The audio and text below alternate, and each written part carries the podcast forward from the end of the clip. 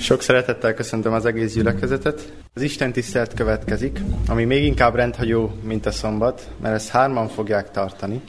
Virág, Ádám és Ábel. Sok áldást kívánok mindannyiunknak. Máté 11.28 Jöjjetek én hozzám minnyáján, akik megfáradtatok és megterheltettetek, és én megnyugoszlak titeket. Sok szeretettel köszöntöm a gyülekezetet. Igazi megtiszteltetés, hogy első alkalommal itt beszélhetek előttetek. Sokat gondolkoztunk, hogy mi legyen ennek a szombatnak a témája, és mivel ugye ez egy ifjúsági alkalom, ezért kicsit körbe kérdeztünk, hogy mi az, ami úgy a fiatalokat leginkább érdekelni. És azt a visszajelzést kaptuk, hogy nagyon sokan azon gondolkoznak, hogy hogy lehet helyesen bűnt rendezni, a bűnbocsánatért folyamodni, és hogy tudjuk ezt felismerni. Három részre osztottuk a prédikációt, és én először szépen felépítve a bűn felismerésével kezdem.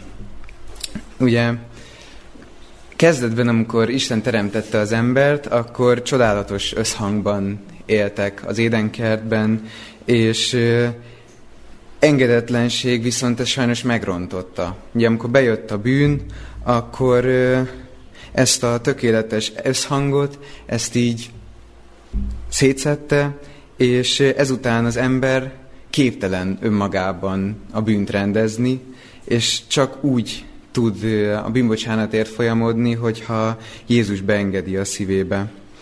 Nyissuk meg a Bibliánkat a római levélnél.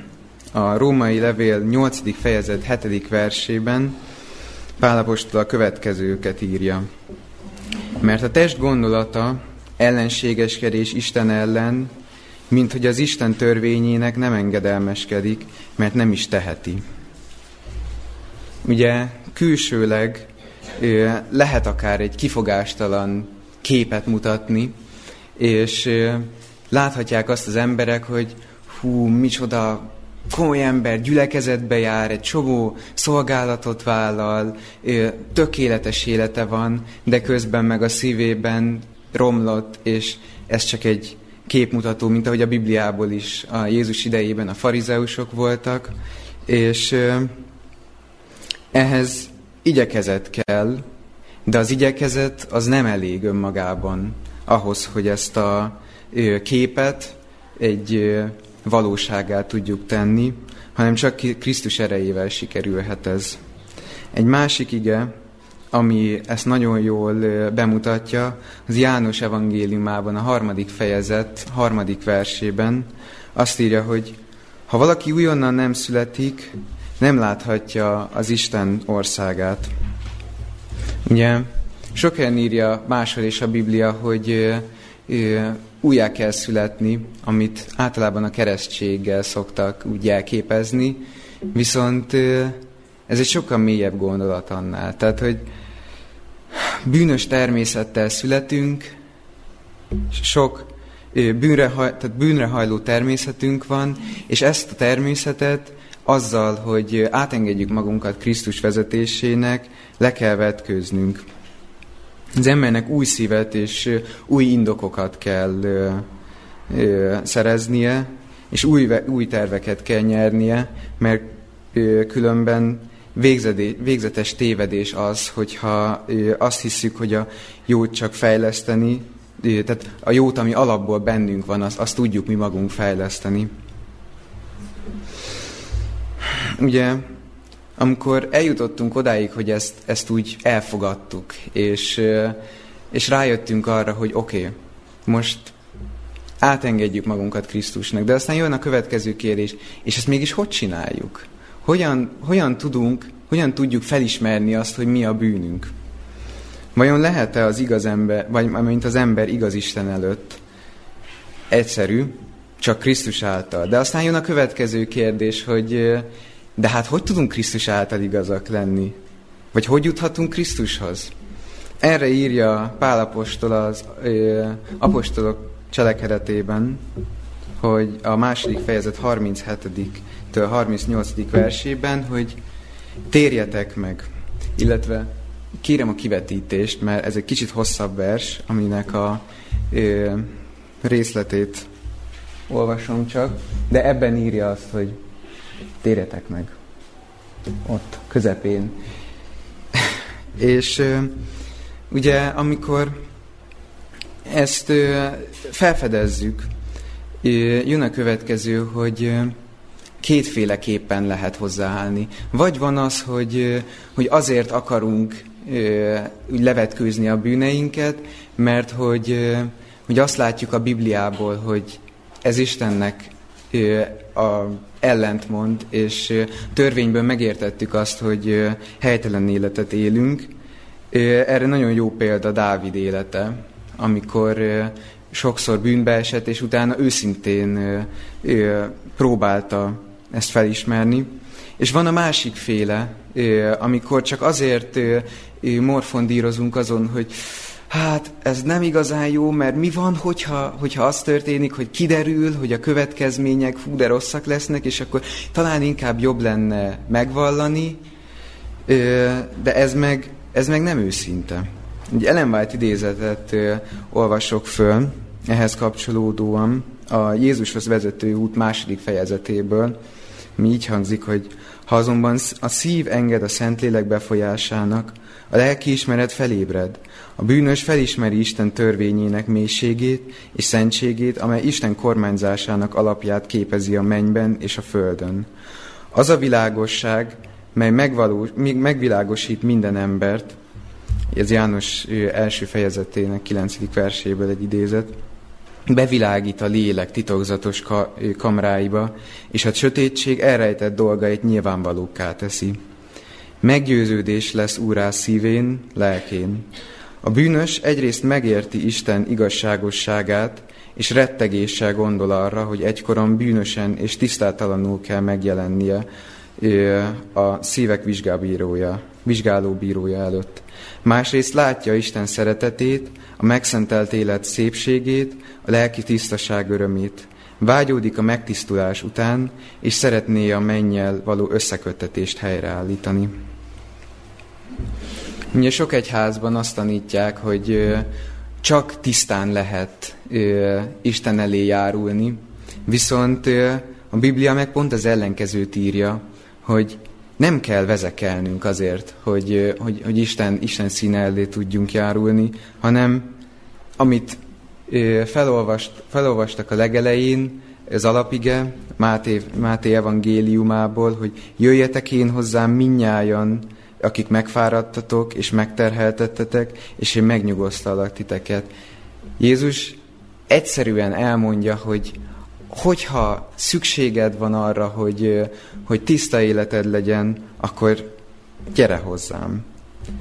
Ugye azt gondoljuk sokszor, hogy hát bűnös életet élünk, tudjuk, hogy, hogy ezt nem kéne, de hogy még van időnk. Én ebben jól érzem magamat, nem szeretnék még, még túltenni rajta, mert hogy túl nehéz lenne, és hogy úgyis van még időm, és akkor majd később egyben megbánom a bűnöket, és egyben megpróbálom elhagyni őket. Viszont ugye sosem tudhatjuk, hogy mikor ér el minket a halál, és, és mikor, mikor van az a pont, ami után már túl késő. Ugye a másik, másik szempont meg az, hogy hogyha egy dolgot mélyítünk, hogyha egy szokást kialakítunk, és mindig azt a gödröt ássuk, azt mélyítjük, és azt gondoljuk közben, hogy majd, majd legközelebb majd jól fog sikerülni, akkor nagyon-nagyon helytelen úton járunk, mert minél, ahányszor a rosszat választjuk, az lálik habitussá, és amikor tényleg élesben ott vagy, hogy, hogy már nincsen választási lehetőség, vagy tényleg nagyon kéne, hogy most utolsó lehetőség, megint a rosszat fogod választani, mert abban mélyültél el egész életedben. Átvezetésképpen pedig a következő részre még két ige verset szeretnék felolvasni. Az egyiket példabeszédek könyve 5. fejezet 22. versében, hogy a bűnös saját köteleivel kötözik meg.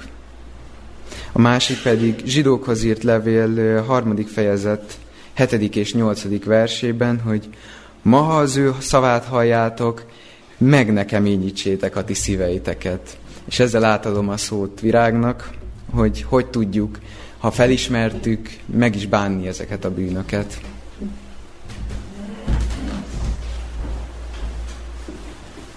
A bűnök felismerése önmagában azonban nem jelent Isten előtt bűnbocsánatot is. Az egy újabb lépés kell, hogy legyen. Aki elfedezi az ő vétkeit, nem lesz jó dolga, aki pedig megvallja és elhagyja, irgalmasságot nyer. Példabeszédek 28.13. Először is szeretnék egy kis közvéleménykutatást csinálni. Ki az, akinek már tört el bármilyen csontja az életébe? Tegye fel a kezét. Volt gipszelve vagy bekötözve ez a csont? Hosszadalmas procedúra, ugye? És nem okkal csinálják ezt az orvosok, hogy amikor elmegyünk, akkor kötést vagy gipszet adnak nekünk. Ugyanis ha az a csont nem helyesen for össze, akkor életünk végéig küzdhetünk vele, mert nem fog jól funkcionálni. A bűntudatot is kicsit a csonthoz tudunk, tudnánk hasonlítani, ugyanis hogyha a bűntudat után nem vallunk bűnt Isten előtt, akkor az a csont rosszul for össze, már összefor, és nem működik jól utána, mint végtag. Öm, hogyan tudjuk úgymond ezt a csontot, ami a bűntudat, megjavítani? Hát ez a bűnvallomás, ami erre talán gyógyír lehet. Dávid így írja, mert kimondom védkéimet, mert kimondom védkéimet, gyötrődöm bűneim miatt, a bűnfeletti mély szívből jövő bűnbánat csak gyógyulást tud hoz nekünk, és csak gyógyulást tud nekünk hozni, és testünknek, lelkünknek. A bűnvallomás visszatartása azonban tönkreteheti az egész testet.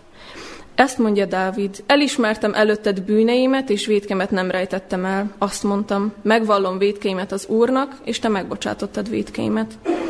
De milyen lelkület szükséges a bűnvallomáshoz? White azt mondja, hogy a legelső feltétele ennek az alázat és a bűnök beismerése.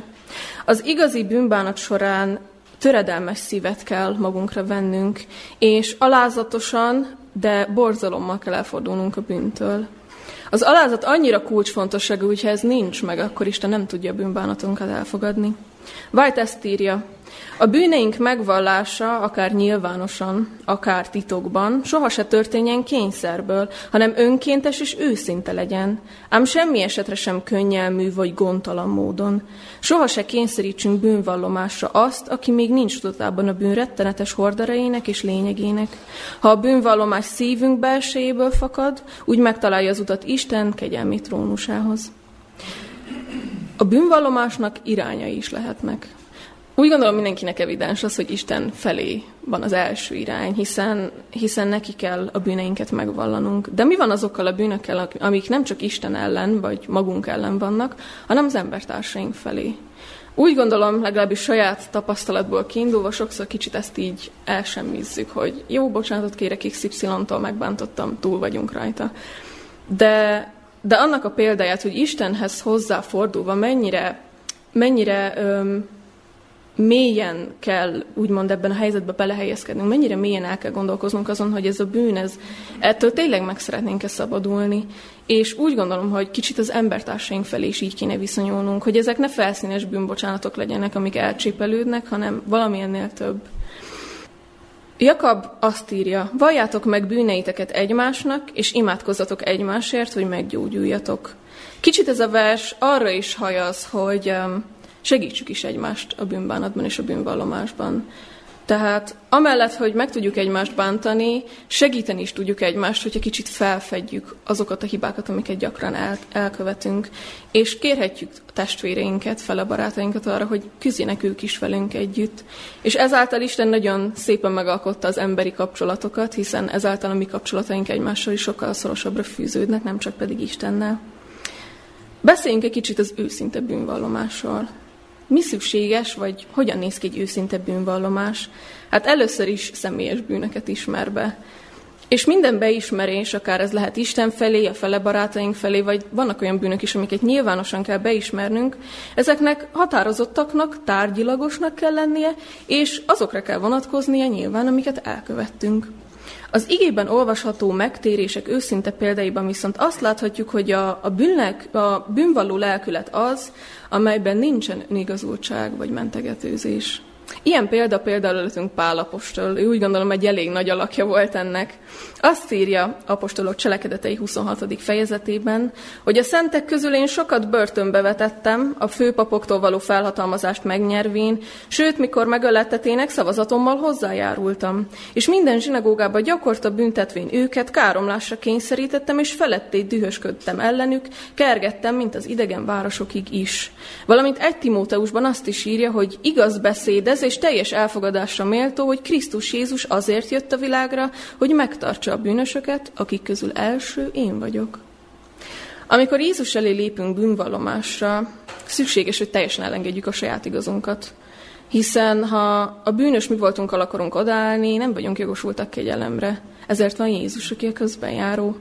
És amikor Jézust megkérjük arra, hogy továbbítsa az ügyünket az Atya felé, nem ragaszkodhatunk a bűnhöz egyáltalán, hiszen ezzel megkötjük Jézus kezét, és az ő jellemét és tisztaságát nem tudja nekünk adni a vére árán. Ellen White így ír erről. Egész életünket, életünknek át kell alakulnia, és mindazt, amit Isten sérti, el kell hagynunk. Ez lesz az eredménye a bűneink felett érzett őszinte bánatunknak. Van hamis bűnvallomás is. Amikor Isten sajnos nem tudja elfogadni azt a bűnvallomás címkével felcímkézett dolgot, amit mi nyújtunk neki, ellen White erről így ír, hogy némely bűnbánat és bűnvalomás útján Istenhez jönnek ugyan, és azt hiszik, hogy bűneik megbocsáttattak, mégsem folyamodnak, Isten, mégsem folyamodnak Isten áldásaiért úgy, ahogy kellene. Nem látják, hogy Jézus mindenkor jelenlévő megváltó, és nem készek arra, hogy rábízzák lelki vezetésüket, és bízzanak abban, hogy szívükben megkezdett kegyelmi munkát ő tökéletesíti. Mi alatt azt gondolják, hogy Istenre bízzák magukat, hogy nagy mértékben, nagy mértékben önmagukra támaszkodnak. Vannak olyan lelkiismeretes emberek, akik részben Istenben, részben viszont magukban bíznak. Nem tekintenek Istenre, hogy az Úr ereje tartsa meg őket, hanem a kísértések elleni őrködésre, és bizonyos tettek végrehajtására támaszkodnak, hogy Istennél eképpen találjanak elfogadásra. Az eféle hitben nincs győzelem. Az ilyen emberek cél nélkül fáradoznak, lelkük szüntelen szolgaságban van, és mindaddig nem lehetnek nyugalomra, amíg terhüket Jézus lába elé nem helyezik. Vannak, akik azt is gondolják, hogy a bűnvalomás kicsit megfosztja őket a méltóságuktól, vagy gyengíti a befolyásukat más, embere, más emberekre, azonban ez sajnos hibás elgondolás és sátán munkája. Akik nem vallják meg védkeiket, azok figyelmen kívül hagyják azt a problémát, hogy ezzel nem csak maguknak, de másoknak is nehézséget okoznak, és a bűnből nem tudnak szabadulni. És az önbecsülés és ez a büszkeség elválasztja őket a menny által kapható méltóságtól és Isten ígéreteitől is. Mi van azokkal a gondolatokkal, amikor úgy gondolkozunk, hogy halogatjuk még kicsit ezt a bűnvallomást? Még nem jutottunk el arra, hogy úgy teljesen elengedjük. White int bennünket, hogy ez, ez nem jó irány. Ugyanis ha a bűn kiüli az erkölcsi érzéket, az illető nem képes többé jellemének fogyatkozásait felismerni, és nem látja bevétkeinek rettenetes horderejét. Ha nem enged a Szentlélek befolyásának, úgy sok tekintetben elvakult bűneivel szemben. Beismerései nem őszinték és nem komolyak. Minden bűnét mentegetni igyekszik, mindig bizonyos, fennforgó vagy kényszerítő körülményekre hivatkozik, ha dolgálás éri. Felvetődik a kérdés, várjunk a bűnvallomással addig, amíg megtisztulunk? Szerintem nem. Ha Isten igéjét nézzük, akkor ugyanúgy erről meg tudunk győződni, hiszen nem kell csodálatos érzésekre várnunk, vagy, vagy megvárni azt, míg, míg ilyen nagyon különleges érzelmek kapnak el bennünket, ahhoz, hogy elígyük, hogy Isten tényleg meghallgatta a mi imáinkat. Az érzések változnak, mint az időjárás. Viszont a hitnek ennél sokkal szilárdabb alapra van szüksége. Az ige kijelenti azt, hogy kérjünk, és adatik nekünk. Így úgy gondolom nincs szükségünk arra, hogy saját jóságunkra vagy jó cselekedeteinkre támaszkodjunk. Még egy kérdés. Te vegye fel a kezét, akinek sok bűne van. És ha most mondjuk például nekiugranánk annak, hogy Isten elé járulna mindenki egyenként imában, és elkezdeni sorolni a bűneit, szerintetek elég lenne úgy mindenkinek úgy fél óra, egy óra, hogy a végére jussunk? Szerintem nem. Sőt, szerintem ezen a fél óra alatt még végig se tudnánk gondolni azt, hogy mennyiféle, sokféle bűnünk van.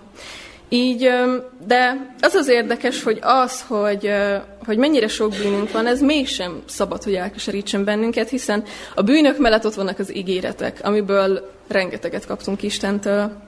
White szavaival szeretném zárni ezt a részt, és szeretnélek kérni benneteket arra, úgy tényleg szívből, hogy ne vegyük félváról a bűnt és a bűnnek a megvallását, mert, mert veszélyes útra tévedünk, ha így gondolkozunk. Ezt írja White. A végső elszámolás napján a bűnösöknek nagyon sok megvallatlan bűnnel kell szembesülniük. Sokkal jobb most szembesülni a bűnökkel, megbánni és elhagyni azokat, amíg engesztelő áldozatunk Krisztus közben jár értünk. Ne hanyagold el Isten akaratának megismerését a tekintetben. Lelked egészsége és mások üdvössége múlik állásfoglalásodon. Alázátok meg tehát magatokat Istennek hatalmas keze alatt, hogy felmagasztaljon titeket annak idejében. Minden gondotokat őre vessétek, mert néki gondja van rátok. Uram, megígérted, hogy mindenki, aki kér, kap, aki keres, talál, és aki kopogtat, annak megnyitatik. Az Úr arra vágyik, hogy mindazok, akik keresik Istent, higgyenek abban, akinek mindenre van hatalma. Én is köszöntelek benneteket, sok szeretettel és örömmel. Lenyém az utolsó rész, és ha egy szóval kéne összefoglaljam, akkor azt mondanám, hogy hogyan lehet ez állandó, amiről az előttem lévőek szóltak már. Kezdenék egy idézettel, ami a Jézushoz az, Jézus élete című könyvben van, aztán majd mondom, hogy miért. Saját erőnkből lehetetlen elbukott természetünk kívánságainak nemet mondani. Sátán ezen az úton, és nézzük meg most milyen szó van ott, kísért bennünket. Tehát nem bűnre kényszerít, ezen az úton kísért. Krisztus tudta, hogy az ellenség minden emberi lényt megkeres, kihasználja az öröklött gyengeségeket, és hamis hízelgései törbe csalja azokat, akik nem Istenben bíznak. Miket használ ki? Ugye az volt itt, hogy öröklött gyengeségek. Az öröklött gyengeséget mondhatnám úgy is, hogy elbukott természetünk kívánságai, vagy kísértés. De nem mondhatom azt, hogy a bűn elkövetése.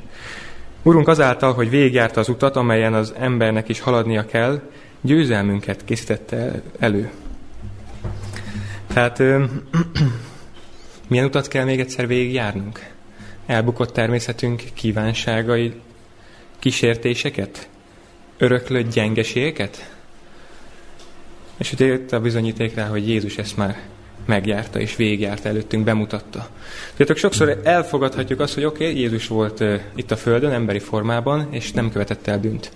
Csak nem tudom, hogy tudatosul-e bennünk, hogy ő a mi példánk. Tehát tényszerűen, ez egy tény, nem is ilyen, nem tudom, ilyen egyszerű kis mondat, hogy ő a mi példánk. És ezt szeretném most uh, valamelyest, amennyire tőlem telhető gyakorlati formába önteni. Kerestem ígéreteket a Bibliából, Tudjátok, sok parancsolat is van a Bibliában, most nem azokat szeretném elolvasni és elétek hozni, hanem, hanem az ígéreteket. A legelső az Júdás 24, én is most itt veletek fogom kikeresni a Bibliából, úgyhogy nyugodtan nyissátok ki, de elvileg a kivetőt, kivető is ott lesz. Tehát Júdás 24, ugye egy fejezetből áll, a 24. vers. Olvasom, annak pedig, aki titeket a bűntől megőrizhet, az ő dicsősége elé állíthat fedhetetlenségben, nagy örömmel. Nem olvastunk semmilyen parancsolatot itt, igaz? Azt mondja, hogy aki megőrizhet. Ezt mondhatnánk úgy is, hogy ez az ígéret nyelvezete, igaz? Egy ígéret nyelvezet szerint van írva. De hoztam még, még kettőt. Az 2 Péter 2.9, hogyha pár lappal visszáblapozunk. Um, tehát Péter második levele, második fejezet, kilencedik verse. Meg tudja szabadítani az Úr a kegyeseket a kísértésből, a gonoszokat pedig az ítélet napjára büntetésre fenntartani. Nyilván költői kérdés, de vannak kísértéseink? Azt olvastam itt, hogy ő meg tud belőle szabadítani? És egy ö, utolsó, az meg Korintus írott levél első, vagyis Korintus első levél, tizedik fejezet, 13. verse. Ez sem parancsolat, hanem ígéret. Ebben három ígéretet ö, kereshetünk meg. Így olvasom, nem egyéb, hanem csak emberi kísértés esett rajtatok. De hű az Isten, aki nem hájt titeket fejebb kísérteni, mint elszenvedhetitek, sőt, a kísértéssel egyetemben a kimenekedést is megadja, majd, hogy elszenvedhessétek. Tehát számoljuk össze ezt a három ígéretet. Csak emberi kísértés esett rajtunk, Isten nem hágy fejebb kísérteni, a kísértésben pedig a kimenekedést is megadja. Tehát látjátok, itt ebben a versben is látható, hogy nem kell, hogy védkezzünk. Hogyha védkezünk, az nem azt jelenti, hogy vége mindennek, mert van remény, amiről az előttem lévők is szóltak. De ö, nem kell, hogy a kísértésnek engedjünk. Tehát ha annyira láthatjátok, itt szerintem elég világosan írja, hogy van kimenekedés. Van. Tehát, hogyha a kísértésbe esünk, van a kísértésből is kimenekedés. De mi ez a kimenekedésnek az útja számunkra? Most egy ö, tapasztalatot szeretnék megosztani, és kérem, hogy nyilván imádkozatok is értem, hogy ezt úgy tudjam megosztani, hogy erőt tudjatok ebből meríteni. Véleményem szerint nagyon sokan, tehát ahogy választottuk a témát, az is abból fakadt, mert nagyon sokan küzdünk ezzel a gondolatkörrel, és ott van bennünk, mint, mint kérdés, vagy fel nem tett kérdés. És a történet pedig így hangzana, hogy sokszor olyan érzés keríthet bennünket hatalmába, a kísértésnek olyan, olyan ereje, amikor így vonzónak érezzük, és, és talán még, még akarnánk is ö, belemenni, hogy abban a pillanatban kimondhatjuk, hogy nem érezzük úgy, hogy tudnánk imádkozni, vagy hogy annyira szeretnénk. Inkább még ilyet, hogy Uram, vagy még 5-10 percet, de, de, de majd utána, majd utána. Mert hogy abban a pillanatban, hogy a térdre esnénk, tudnánk, hogy ha elkezdenénk az Istennel beszélgetni, lehet, hogy, lehet, hogy a kísértés eltűnne. De mégis úgy vagyunk, mintha, mint, mint Éva, talán, mint hogyha akarnánk szemlélni, akarnánk a szemébe nézni egy rövid ideig. Nem tudom, hogy ö, tudtok ehhez kapcsolódni, ö, de gyakorlatilag erről szeretnék most még a hátralévő perceimben beszélni, és ö, mondani nektek egy, egy olyan imát, ami az én életembe, az én életembe segített. Tudjátok, az orvoslásnak van kétféle módja. Az egyik a megelőző orvoslás, a másik meg a mentő, amikor már van baj van. És ez a lelkiebbés ugyanígy, ugyanígy tapasztalható. Ugyanis a, a mentő ima, amikor már úgy van, süllyed a hajó, az nem mindig, nem biztos, hogy mindig tud olyan lenni, amit a virág mondott, hogy hogyan kell imádkozzunk. Ezért mielőtt a probléma fellépne, imádkozzunk. Oké, okay, de mielőtt a probléma felép, akkor hogyan, hogyan tudunk imádkozni? Nem, nem látunk bele ilyen téren a jövőbe, hogy, hogy ö, ö, mi, mi, milyen kísértés fog rajtunk esni, és, és hogy mi lesz a következő lépés. De, de itt van az, hogy nagyon-nagyon őszintéknek kell lennünk magunkkal szemben. Különbözőek vagyunk, mindenkinek más talán az a dolog, ami, ami a, saját életébe ilyen túlhatalomban, ilyen szinte legyőző erővel van, van bennünk, amelyik a legerősebb. Olyan dolog, amely újra és újra, és talán még mondhatnám, hogy újra és újra leránt. Amivel annyi időt töltünk egy-egy pontnál, hogy akár készek vagyunk, hogy egy-egy helyzetben, legalábbis a, a, az ifjúságon belül ö, volt, hogy beszélgettünk is erről, hogy, hogy akár a, a keresztény hit egy-egy pontja is megkérdőjeleződnek, vagy a, vagy a keresztény szülők által kapott nevelésnek való hátott fordítás, vagy akár úgy felrúgni az egészet, hogy, hogy, hogy megkérdőjelezni dolgokat. És talán ki is lehet mondani, hogy küzdök ezzel addig, még, még meg nem halok valószínű, vagy gondolom én. De itt jön az, hogy mi az a megelőző ima. Hogy lehet az, amiről eddig Ábel és Virág is beszélt, hogy van remény, de, de ez hogyan lehet állandó? Mert tudjuk, hogy az Istennel nem lehet így játszani a játékot, hogy oké, okay, most bűnkövetek el, aztán megbánom, bűnkövetek, megbánom, és ez így folytatódik a végtelenségig. Nem. És, és most szeretném mondani, hogy az, az ima, amely ilyenkor hívható megelőző imának, vagy kellene, hogy hangozzon, az így hangzik, hogy Uram, gondom van ezzel a és ilyenkor bátorít benneteket, hogy magatoknak az Úr előtt mondjátok ki. Nem, nem kell mellé, vagy ne beszéljünk mellé. Nem tíz bűnt megemlíteni, nem is kettőt, egyet. Azt az egyet, amelyel azt mondod, hogy ha, ha már tovább és tovább ö, bánt, vagy küzdök vele, akkor gyakorlatilag én leszek a legnagyobb képmutató, akit, akit csak ismerek. Mondjátok ki az, az Úr előtt magatokban az Úrnak ezt a bűnt, vagy ezt a dolgot, ami, amivel küzdötök a legjobban, amivel nagyon sokszor kudarcotok származott, és, és elkeserített már nem egyszer. Talán mindent kipróbáltatok, de, de semmi sem sikerült. Gondom van, Uram, ezzel a bűnnel.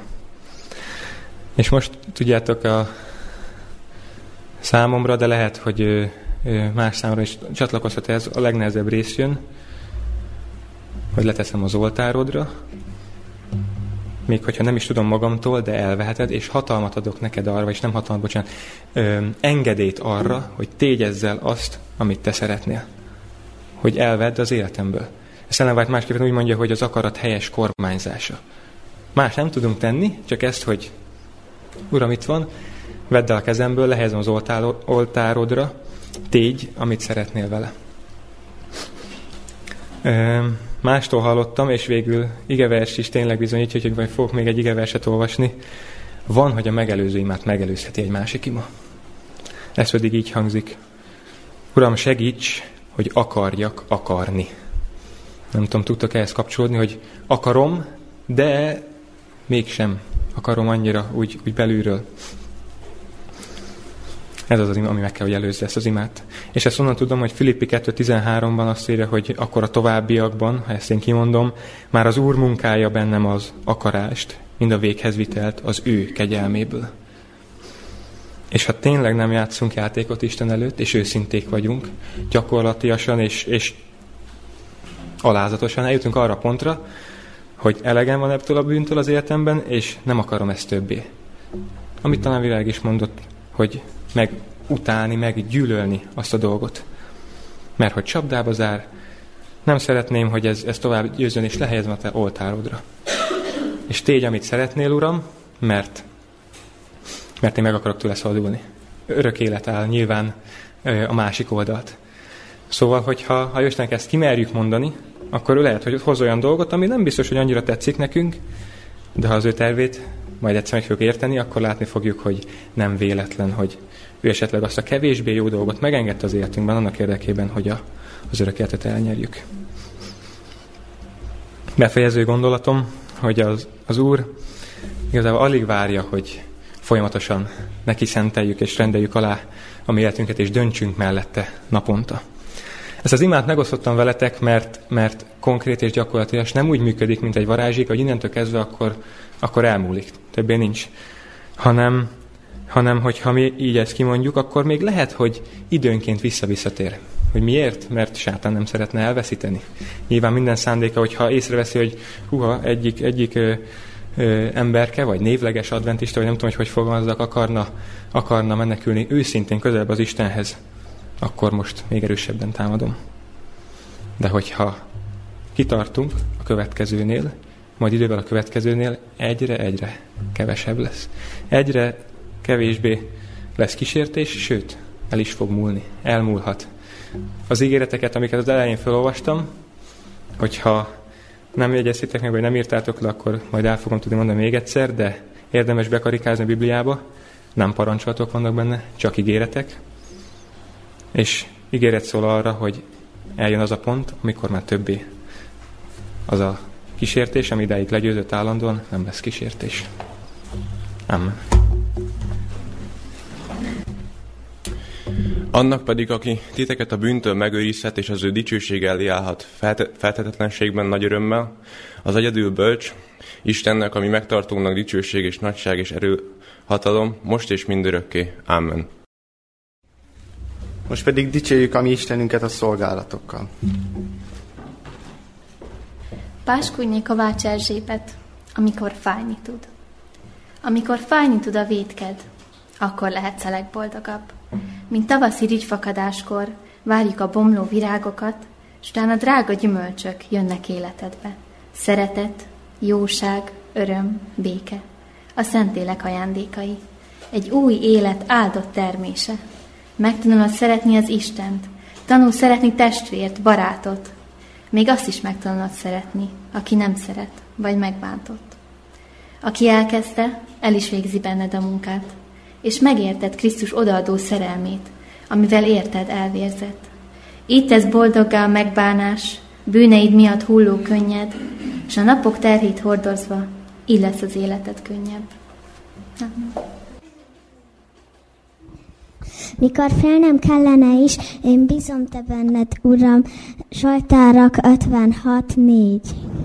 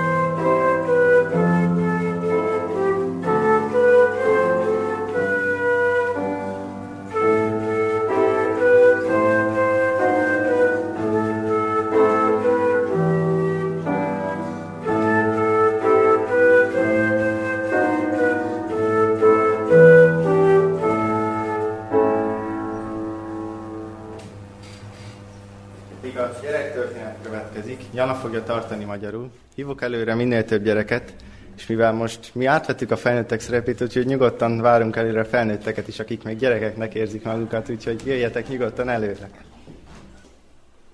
Jó reggel, gyerekek! Boldog szombatot! Remélem mindannyian jól vagytok, és kipihentitek magatokat, és remélem szép hetetek volt. Hoztam nektek egy történetet. Ez a történet három fiú unokáról szól, akik elmentek meglátogatni a nagypapájukat. Ez az idős bácsi egy fakunyhóban ért. Az unokák télen, decemberben látogatták meg őt. Éppen esett a hó akkor. Ezért a fiúk a nagypapájukkal együtt kint játszottak a hóban. A nagyapának volt egy ötlete, hogy rendezenek egy kisebb versenyt. Azt mondta, szeretné látni, hogy ki tud egyenesen futni. Ettől a ponttól addig fussatok el, és aki a legegyenesebb vonalban fut, az nyer. A lábnyomotokból fogom látni, hogy ki milyen egyenesen fut. Ugyanis ebben a nagy hóban minden lépés meglátszik. A fiúk beleegyeztek, és elkezdték a versenyt. A legidősebb gyerek kezdte a futást. Ki is gondolta, hogyan, hogyan fog futni. Azt találta ki, hogy futás közben majd hátra néz. És amikor látja, hogy kezd görbölni az útja, majd kiegyenesíti. Így is lett. Ahogy futott, mindig hátra nézett, majd egyenesített rajta, hátra nézett, megint egyenesített az útján. A középső fiú így gondolkodott. Nézni fogom a bátyám lábnyomait. Azt követem. De ha látom, hogy elrontja, elrontja, akkor én az utamat kiegyenesítem. Így is lett.